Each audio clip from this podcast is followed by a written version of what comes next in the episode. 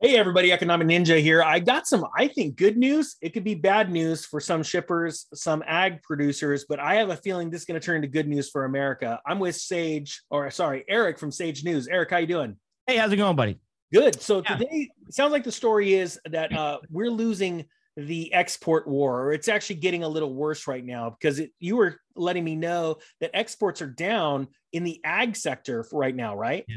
Yeah, basically what's happening is with the price of containers, it's about right now. I checked it this morning, and it's about fourteen thousand dollars to have a container shipped from China to here, but to ship it back, it's like a thousand bucks, right? Okay. So what's going on is a lot of um, they're just taking empty containers back because it's so profitable not to wait for loaded containers.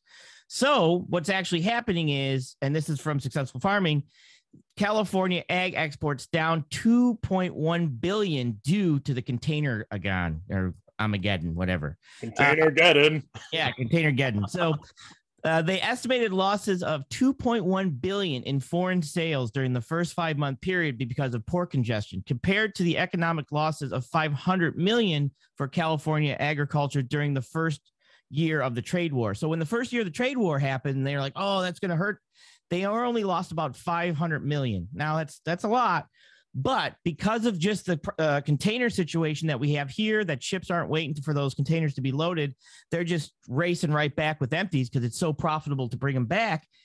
You're we're they're actually looking at about 2.1 billion plus just trying to get um, the goods to the the ships and stuff like that. Some some of the farmers can't even get the, the containers loaded to get it to the ships.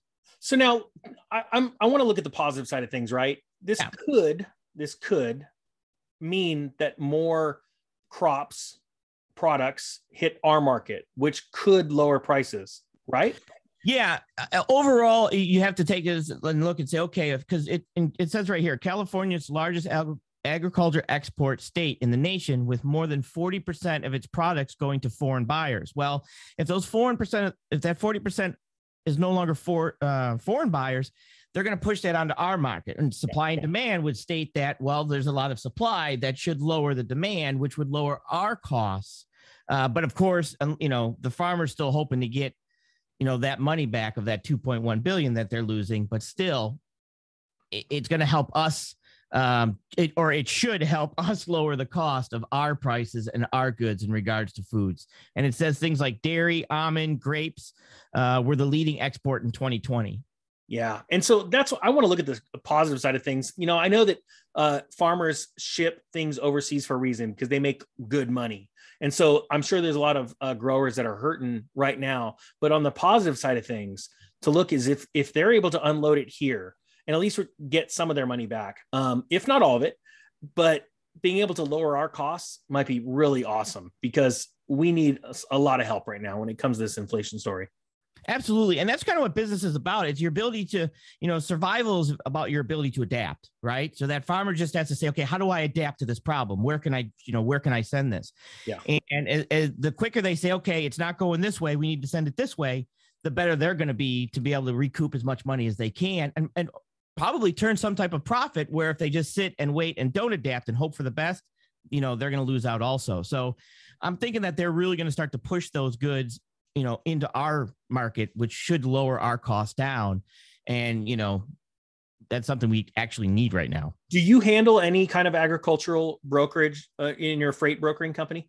I don't anymore. It's been a long time. It's been probably like 20 years before I have. Um, so I have not, but it's I was good. When I read this this morning, when I gave you a ring, I was going to, I put a phone call into a buddy of mine. He told me to give him a call, you know, tonight after work. I said, all right, I'll call you. So I'd like, cause I'd like to ask him and see, um, where he's been sending it. If he's not sending it to Seas, where's he sending it? But I won't be able to talk to him for another four hours.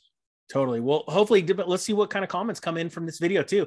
Uh, there might be people, you know, on the ground, boots on the ground, saying, "Hey, yeah, we just got diverted." I'm curious: is this food going to rot, or is it going to go to a grocery store near you?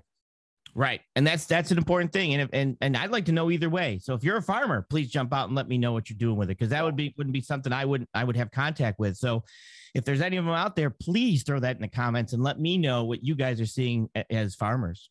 That'd be great. All right, guys. Well, thank you so much for uh, joining us. Thanks so much, Eric, for watching or for watching. Thanks so much for bringing me the story. no problem. And I watched. So this this no editing thing, you know, sometimes it's got its downfalls. Yeah. All right.